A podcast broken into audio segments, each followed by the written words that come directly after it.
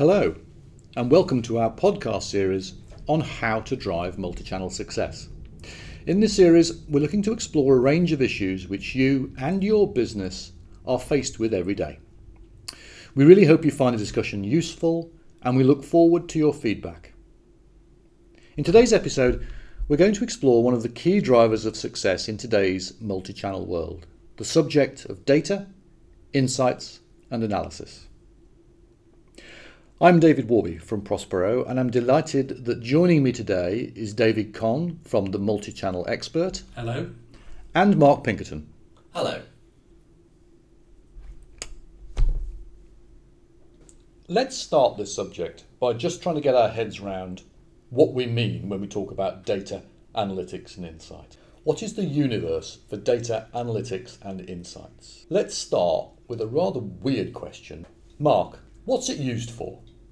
Data and analytics and insight, well, they produce insight, but data and analytics are really there within the e commerce digital world to understand performance online so that we can maximize the potential on a day to day basis. It's there to help people make better decisions, and we use data and analytics to understand customers. What are they actually doing, and therefore, how can we derive more value from them? It also provides business intelligence to the rest of the business about what's going on in digital, i.e., it's upward communication or sideways communication. But it also covers things like market intelligence, so qualitative information about what customers may or may not wish to do. And for me, I also think of data as being the bloodstream of intelligence systems. So if you have an automated solution that does anything in e commerce, it's going to need data from somewhere. Okay, right. Uh, David, I'm going to come to you around the question about what is data, less from a kind of philosophical perspective, but more about what types of data sets do e commerce businesses tend to use and where, where do they come from? As Mark said, one of the key things that you're looking for is to understand how your website is performing. So there's a whole heap of what I call statistical measures which will look at your website. For example, page speed, number of pages visited, speed with which images are being rendered, etc. That's really important for understanding your website.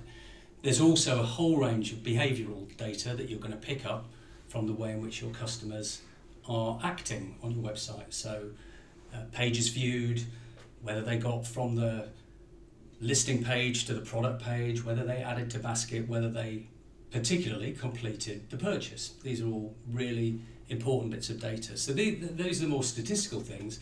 But there's no reason you should restrict yourself just to the statistical or the hard data. There's plenty of soft data that can help you inform the decisions that you make. So, you know, you'll quite often be looking at an issue, you'll find out that the statistical data leads you in a certain direction. It tells you what's happening, but it doesn't necessarily tell you why it's happening. And that's where you can enlist qualitative data. So, in a sense, data is any piece of information that you can collect in, in whichever way you collect it, but that helps you take the decision, helps you understand what's going on in order that you can make the best decision and take the best action. Okay, all right.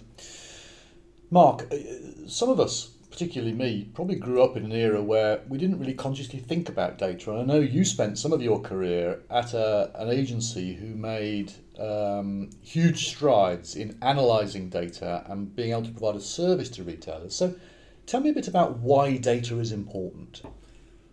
I well, yeah. I mean, I spent eleven years collectively working for Logan Tod and Co, which was one of the very first sort of analytics-based consultancies in the UK.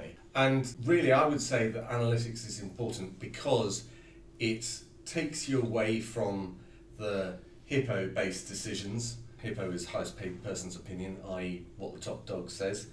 It takes you away from that and it takes you into the more scientifically rigorous world of having hypotheses, being able to test those hypotheses, and then you try to determine whether or not your actions are successful using data. So it's important because you get away from a whole bunch of contrasting opinions that people will have of things to a commonly understood measurement protocol which underpins decision making. Okay, all right.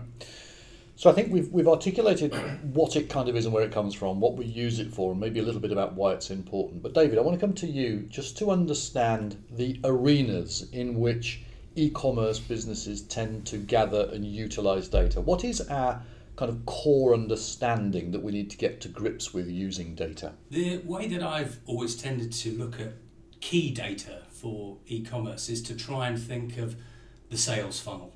So start with traffic, go onto the website, and then look at the profit you make. That leads to three principal areas. The first is traffic. What are you getting from your existing customers? What do you understand about their behaviors? Are they repeat? Are they coming back enough? Are they spending enough? Have they left you? Are they about to leave you? Etc. Second aspect of that is new traffic. So customer acquisition, absolutely critical. Are you finding the new customers at the cost efficiency uh, and with the volume that you want? The second thing is website conversion.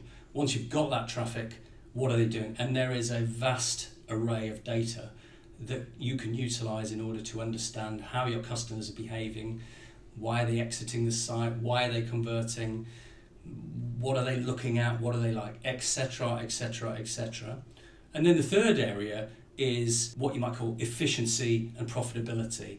How well are you converting the sales that you're making into profit? You might be looking at margin, you might be looking at availability. You should definitely be looking at supply chain and delivery costs.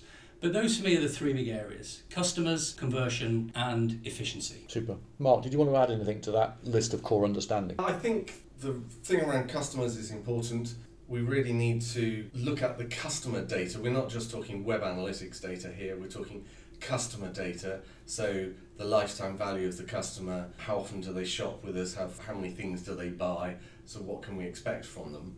I think that tends to get ignored because that's often dealt with by the marketing person as opposed to the ecom person. But actually, you've got to look at those two holistically because the, the two things tie together. And I completely concur in terms of the the conversion rate and the optimization side of things. There's a difference here between the data and exposing the data so that people can see what is happening, and then the analysis layer in terms of actually saying, okay, I've got two things happening is A causing B, is B causing A, or is something completely different causing A and B? So that analysis piece is potentially hugely powerful. Okay. So we talked a little offline about the danger that maybe some businesses have fallen into of trying to track everything. And the danger there is that you're now grabbing data and you're owning data and you're manipulating data that has very little end use. So I'd like to now come on to the concept of how do you avoid creating work that has no net outcome. And, and David, we talked a bit before about having a perspective on the business from a very high point from which you can then drill down into the relevant bits of detail. Do you want to talk about that a bit? Yeah, I'm a great fan of the helicopter and the scalpel principle. The helicopter is the dashboard, it's the top level information that you're going to use on an ongoing basis to identify whether or not you're in line with your KPIs or whether or not you're behind your KPIs. What that's important for is helping you to focus on the areas where you need to dig into it in more detail and get the scalpel out. Whatever level you're in the organization, you need to be running these sorts of dashboards that help you focus because the one thing which is a limited resource for everybody in e commerce is time. You simply cannot afford to look at everything, so you've got to decide what it is you look at in more detail. When you look at things in more detail, the next level, the scalpel, that's when you might be digging in order to identify the issue that you're faced with. In some cases, the data that you'll be able to dig out will be statistical. In other cases, you may feel that that doesn't give you enough information, doesn't give you enough insight, and you may need to get more qualitative data. But, but ultimately, judgment is going to be required in all of these cases, but you need the data to be leading you in order that you can identify what you focus on. So, the way you've described that sounds like human capital is a vital component in the whole data story. You've got to have the data to start with, but actually, you need people to kind of do the work to uh, identify what insights are coming from that data. Yeah. For sure, uh, there's advantages to be had from automation. There are loads and loads of tools that can identify anomalies and that can point you in the direction you want. And you must have a range of automated tracking tools and regular reports that you consult on a regular basis.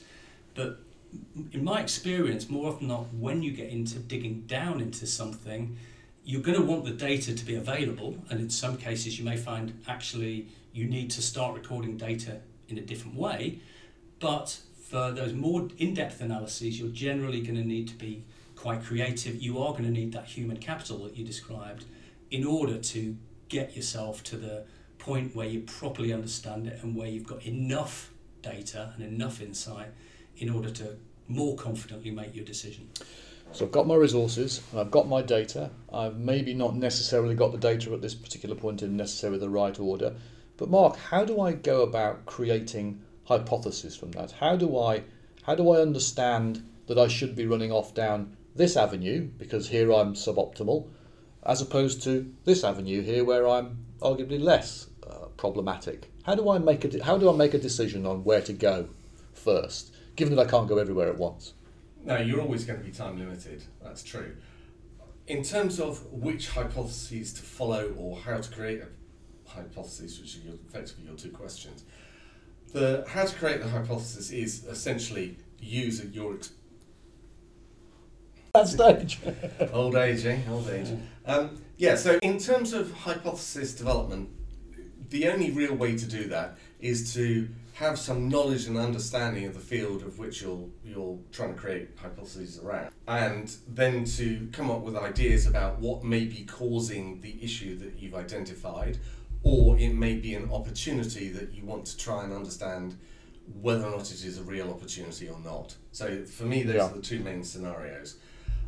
On a day-to-day basis, the problem resolution tends to dominate within most ecom teams, but actually in terms of developing new functionality or developing new customer segments or whatever, the opportunity hypothesis is also potentially very powerful.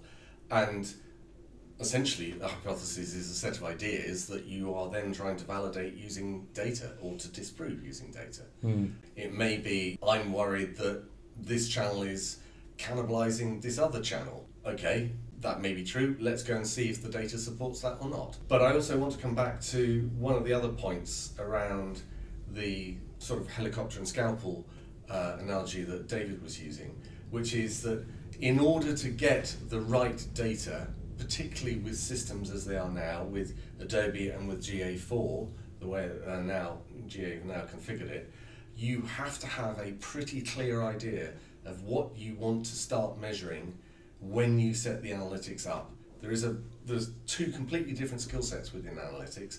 One is having an implementation expert who understands the best way to actually extract the data that you want, which needs a business person to be involved to say this is the data that I want. And then you've got the anal- analysis that an analyst will do, which will say, okay, based on this, I can tell you this hypothesis works, or I can automate all these reports for you, or whatever other facilitation you want, knowledge transfer. And it's not one skill set, so there's it's really hard to have one person that can oversee everything you need to do within the analytics world. Okay, well, we'll come to the org model in a minute. David, you... One of the things I was going to add was a critical thing is magnitude, is how big is this issue or opportunity? It's probably the first question I ask when somebody raises something. The thing that you always got to try and identify as quickly as possible is how many people, how many users does this influence? How many interactions does it influence? You may think something is a massive issue, or, or it may be something you're doing terribly, but if it affects 0.01% of your user base, it's not important. On the other side of the coin, where you only make a small improvement, but it's affecting almost every. So I think one thing I would really advise always, first thing you find out, is how many people, how many interactions, how many transactions, whatever the metric is, does it affect? yeah, I like the likelihood and probability and impact score, Yeah, it's, which a, I cri- think it's a criticality basis, isn't it? which, which, which I think will, will really help.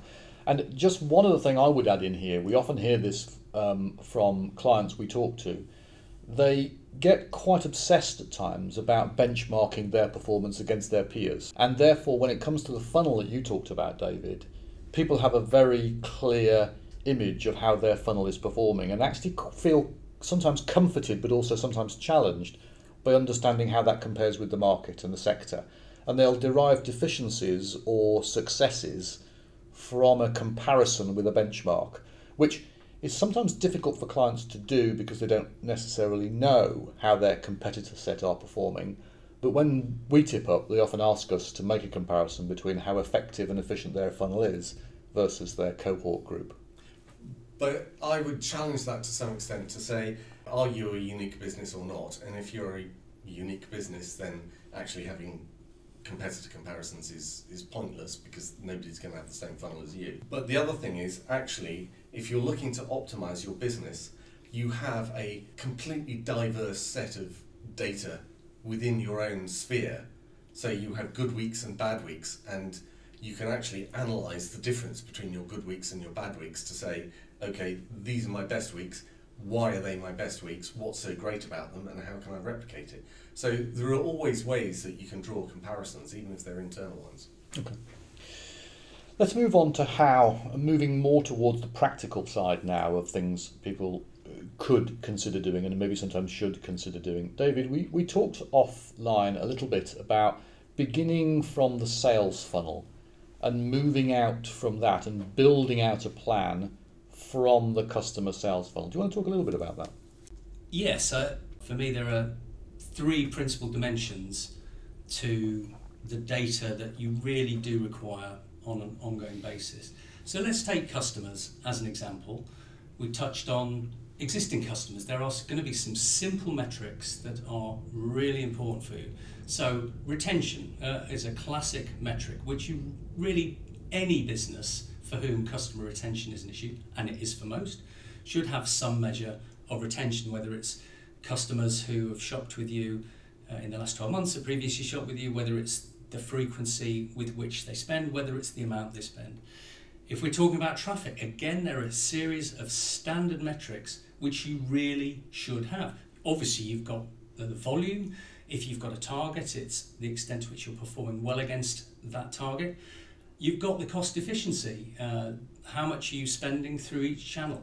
So, for each of the three areas that I touched on, you can build a simple dashboard at whatever level you are in the organization that helps you keep track of your key metrics and helps you focus on the things that you should be spending more of your time on. Okay. And a dashboard is a way of uh, managing action or as a way of communicating to others? What's your what's your preference or both? I Look, I think in any business there are numerous levels of people.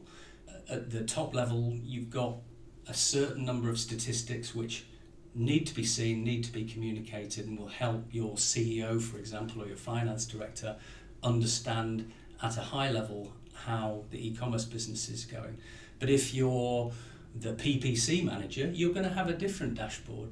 The point is, it's something that is monitoring pretty well the whole scope of your activity, but is doing it at a level that it doesn't overwhelm you, and it's doing it in such a way that it points you to the things where you should be spending more of your time right now. Okay.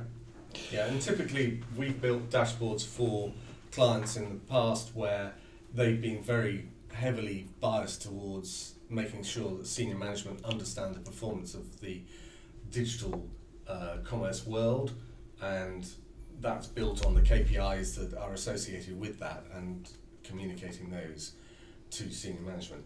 Often you find at that level that there isn't an, an enormous amount of variability from week to week. You know, the customer retention doesn't change that much from month to month, let's face it, because it's a long scale, long term KPI.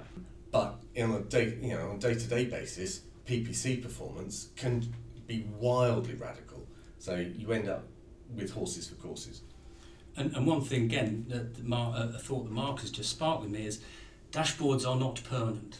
Yeah, you know there will be periods in your trading history where some things become more important. Some things it becomes more important to bring them to the forefront Yeah, maybe you might have a something supply chain issue, so availability becomes critical. So you put that into the. E- exactly, and I think uh, you know never become complacent about your dashboard because there's always a danger that something new or different may have happened. Okay. Before we come on to the next section, which is really a little bit about the action you should be considering taking and some of the challenges that we've seen with people beginning to take action in this way. Mark, I know you just want to talk a little bit about the subject of GA4. Maybe at this point we might lose a load of our podcast listeners No, I with think the well, rather I'll try, I'll dry try subject, I'll but try, I'll try and genericise it a little bit. The you need to think quite carefully about the analytics platform that you are using to be the source of your data, and you need to make sure that that analytics platform is set up correctly to extract the most insight and most analytical capability that you are paying for. So, for example, if you go for a new ecom platform, don't assume that your SI has actually set up the analytics correctly, or if your performance marketing team are paying for the uh, Google Analytics, don't assume that they will set it up for e-commerce because nine times out of ten they don't. There's a big change, sea change going on at the moment, whereby Google Analytics, it, its core technology base, or just its core technology base is from the old Universal Analytics to GA4, and GA4 works on a completely different basis from from the old Universal Analytics. So you can't compare the two. You certainly can't compare the data between the two either. However, at a fundamental level, there are massive problems with GA4. So part of the analytical community, you know, I'm seeing a lot of discontent with GA4, and I think it's important that non-technical audience is, is made aware of that. So there's a, a very good quote from well-known analyst presenter called John Alderson, and he's written that GA4 is absolutely non-designed garbage. It's fundamentally unfit for purpose for either normal or power users. I won't go through the rest of the quote because it's actually more detrimental than, than, than those two sentences. But you know, there's there's a big problem with GA4 right now that Google is not really recognizing. And, and I think with that in mind, Mark, my, my sense is if you're using third party tools, for example, uh, on site search, your on site search provider should be able to provide you with a load of information through their portal, which is going to be incredibly useful for you in not only helping optimize the search tool, but also in helping you understand the way your customers are shopping. I really think if GA4 is as bad as everybody says it is, it means you should put more pressure on those third party tools to supply you with great measurement, with great tools, and with great insight because they are sitting on a load of your data. Yeah, but but those are isolated pockets of data in their own little silos, and much of the benefit of analytics is actually by being able to put all of these things together and work out correlations of things. So people who search are more likely to convert than people who don't search. For example, is a is a reasonably well known um, truism in ecom. But if you don't have search tracking enabled in GA and you've only got it coming through your, your search and merch tool, then you, you're going to really struggle to tie the data sets together Yeah, because they're I- I- operating I- on a completely different basis. So you need a, a universal uh, basis of truth to underpin things. And if you're having problems setting up that universal basis of truth, then you know it's a significant problem. So- and and the last point on that is GA and with Adobe, you actually have to specify what you want to record and work it out in advance of actually setting the tool up. So David was suggesting that we find a way to use other data sources to tell us that. I think that's sensible. We'll come back to that in a minute. But if GA4 and Adobe are as bad as you're making them out to be, uh, what should our listeners do? I'm not saying Adobe is bad. I'm saying it operates, and GA4 is now operating in a similar way, but it's not. It's an immature. It's not a ready. It's not a market ready product in its current state. But Adobe is. They have different. You know, you have to think about things a lot more and set them up in advance. Whereas the old Google Analytics that everybody was universe. You know, they were just throwing it on every website, and it would by and large record ninety five percent of what you wanted, and then you could tweak it. now you've actually got to think about things in advance and then implement it, and then you'll start to get some analytics out of it. Does that mitigate against agility and the ability to change the Yes. plan? Okay, so it's not fundamentally flawed. It will do what you want, but I think I'm taking from what you're saying that you've got to think about it a little bit more. You've got to plan a bit further ahead, and you've got to set it up with a plan in mind. Yes, Adobe Rather will than- work in that way. It's less spontaneous. Yeah, and and it's an expensive tool and has uh, expensive resources to enable it to work. Google Analytics was, you know, very widely understood and had big audience and, and lots of people working on it. And we're now getting to a, a set where it's become a more, they're deliberately making it a more specialist tool Okay. um, to support Google's advertising ambitions, I suspect. Okay.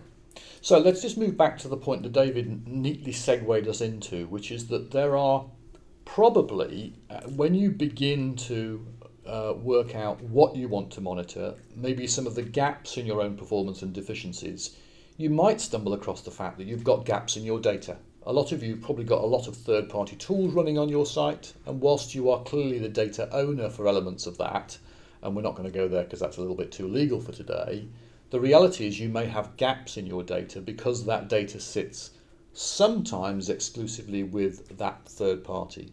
So, what advice would we give our listeners, David, when it comes to how to navigate around that particular challenge? I think for the larger retailers who are listening to this, then they'll be thinking very seriously about creating data lakes. They'll be thinking very seriously about their own data structure, what they can collect, how they can index it, how they can stitch it together in such a way that it enables the sort of queries that are going to drive insight. For the smaller retailers, it's it's tougher re- realistically, and I think you've got to be very pragmatic about things. You've got to ask yourself constantly when you're trying to make a decision, when you're trying to understand something, is have I got enough data to confidently make this decision and take the action, or do I need something else? It may often be qualitative data that is going to give you the greater level of confidence. The, the one thing I would say is critical It's actually however much data you've got, however much analysis, however much insight, you never know categorically what is going to happen until you do it. So whether you're large or small, if you are going to take definitive action across your whole site or if you're going to take a test and trial approach, you must know what you're going to measure and you must measure it and you must look at that measurement at a certain time period after you've done it. That, that for me is probably the most important thing I can suggest about this, this whole podcast is, as I say, you never know what's going to happen until you do it. But the great thing about e-commerce is you can do things and you can see exactly what happens as long as you've set your measurement up correctly. And I think on previous episodes, you've wisely advised people not to bet the shop on anything, and I guess that's partly true here. You've got the ability to segment and try something that isn't going to damage the whole infrastructure if it doesn't work. Look, there's the, the, you know part of being in the real world, part of being in a business is sometimes you, you have to take definitive action. Let's say it's a, a weekend promotion when trading isn't going quite as well as it should be, but if it's something where the degree of confidence is let's say 50% or 60%, then absolutely do not bet the shop on it absolutely set up a way of testing it. Maybe it's an A B test, maybe it's an ABC d- test. It, the key thing is whatever you do that is significant, make sure you're measuring it, you know what you're measuring, and you don't forget about it. And I think also in that world where you have a, a test and learn approach, but you're using a third party tool, we talked previously about making sure that the contractual agreement you have with that party allows you access to the information you want in order to help your decision making process. So, whilst we're we're not sitting here advising on a legal footing, from an operational perspective, if you're going to want to know how elements of that functionality are performing, make sure it's in the contract so you have the right to either ask for the insights from it or, as you mentioned in enterprise environments, maybe even taking the data from it. Okay, um, penultimate subject here is GDPR. Mark, I know that the challenges that we're facing or our businesses are facing on the go forward are probably quite different from those that we faced in the past. Uh, but specifically, in a future looking cookieless world, what challenges do you think are, being faced now by, by retailers and brands? Well, the, the key thing is to understand the difference, really. And you know, we were talking off, um, off mic around cookies and the fact that, particularly with, no, I'll start again. Cut, reset. Um, for retailers, cookies have been critically important but hidden from them in many ways, in that cookies have been critically important for customer acquisition, i.e., performance marketing, because it has enabled their agencies to have an understanding of where their audiences are across multiple different sites and to manipulate some of that audience to come to your to your website, um, particularly through things like Facebook. But the that is no longer going to be allowed, and cookies are blocked by most of the browsers now. So you are back to, I guess, the analogy of newspaper advertising uh, more in terms of how you attract people to your website. And that is a fundamental difference in thinking for customer acquisition, which means that customer a customer retention probably becomes slightly more important because you can't just drive more and more new traffic, and or the fact that the quality of the incoming traffic is probably going to be lower quality than it historically has been. So at, th- at that sort of magnitude. Um, and David, what are your thoughts? Yeah, and, and I think, uh, you know, just building on the, the point you made about some of your third party suppliers, some of your plugins holding data, I think it probably makes it more important that you do try and stitch that data together. So let's say you have a search provider, you have a recommendations provider, you might have a different provider who's doing your pop ups. All of these people are collecting first party data. Yeah, they're collecting the data about the behavior of customers on your website. Okay, so it probably becomes more important for you to try and stitch that together so you can build the best, widest possible picture of those customers and their behavior. And if I hark back to my time at Heal's, where we know that many customers embarked on a multi visit journey before they got to their final purchase, something like that is critical because each time they arrive at the site, you don't necessarily want them to have to go through the same process again. You, it would be far better if you could present them with an experience as, oh, you know, we know that you've been looking at sofas three or four times. Maybe it's now time for you to have a conversation with a member of the team, or maybe, uh, maybe, and you know, perish the thought. Maybe it's time we offered you a bit of a discount to try and get you over the line. So I think that stitching together of third-party data sorry, I'll say that again because that's not right. But that stitching together of the first party data that you've got from your third party tools is probably more important now than it's ever been.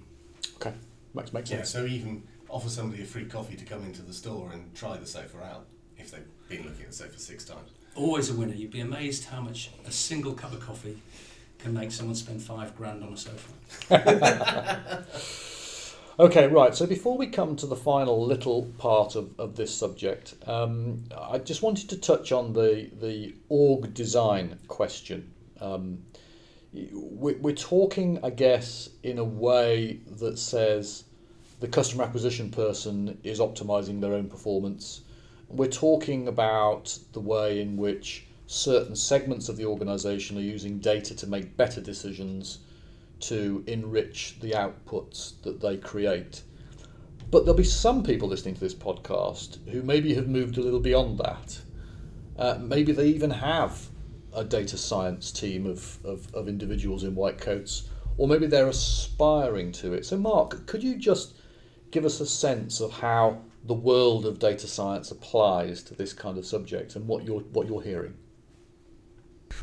So I don't think data science is about men in white coats or women in white coats uh, necessarily doing things, but it is about people taking a uh, data led view of the world. And really, for me, the purpose of data science is not only to understand this highly technical landscape that we've, we've talked about with, you know, if you've got 20 or 30 different systems working across your digital domains, that you're trying to pull all the data together to get a, an overview. For me, that's still an analysis job.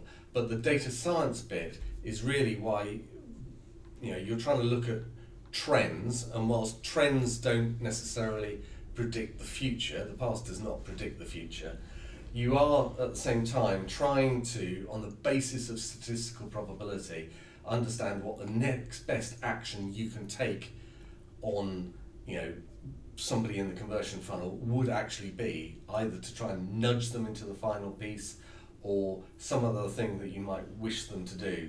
And so you're trying to change the way that you operate to increase the probability of the outcome that you want.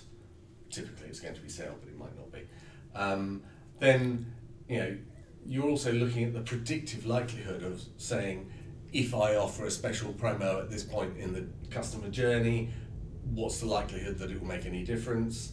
Or um, I'm looking at all this data together and I'm trying to produce some regression analysis across the whole piece to try and understand the relationships between two completely disparate data sets.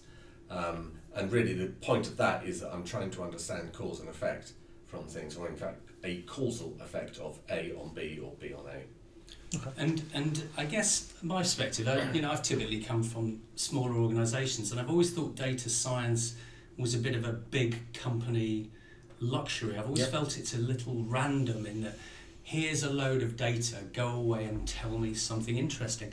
But I think its time is upon us, and I think all companies, large or small, should be thinking about what they can derive from their data. The critical thing is that it isn't random. The critical thing is that you direct it to issues that you know are current and that will make a difference. So it's no longer a, just a large company luxury.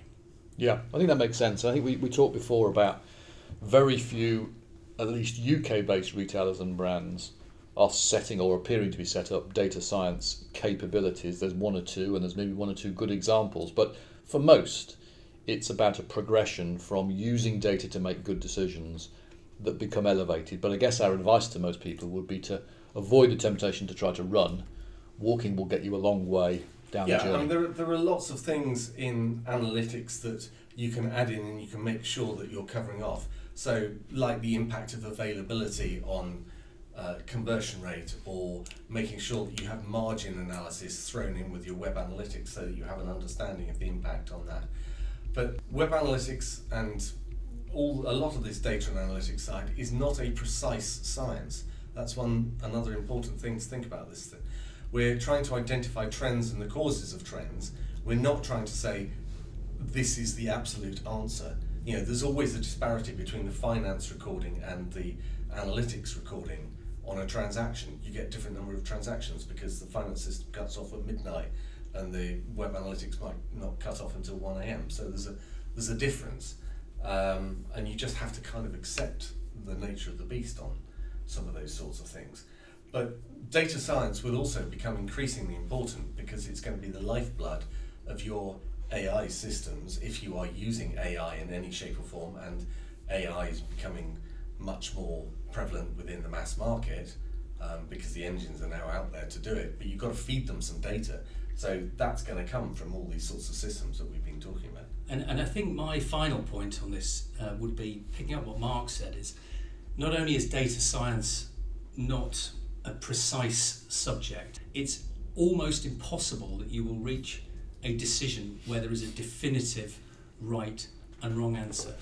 All this is about is trying to improve your probability of making better decisions and then identifying whether or not you have made a better decision.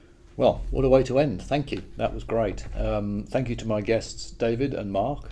And uh, thank you, our listeners, for listening to this episode. We look forward to speaking to you again on the next one. Thank you. Thanks.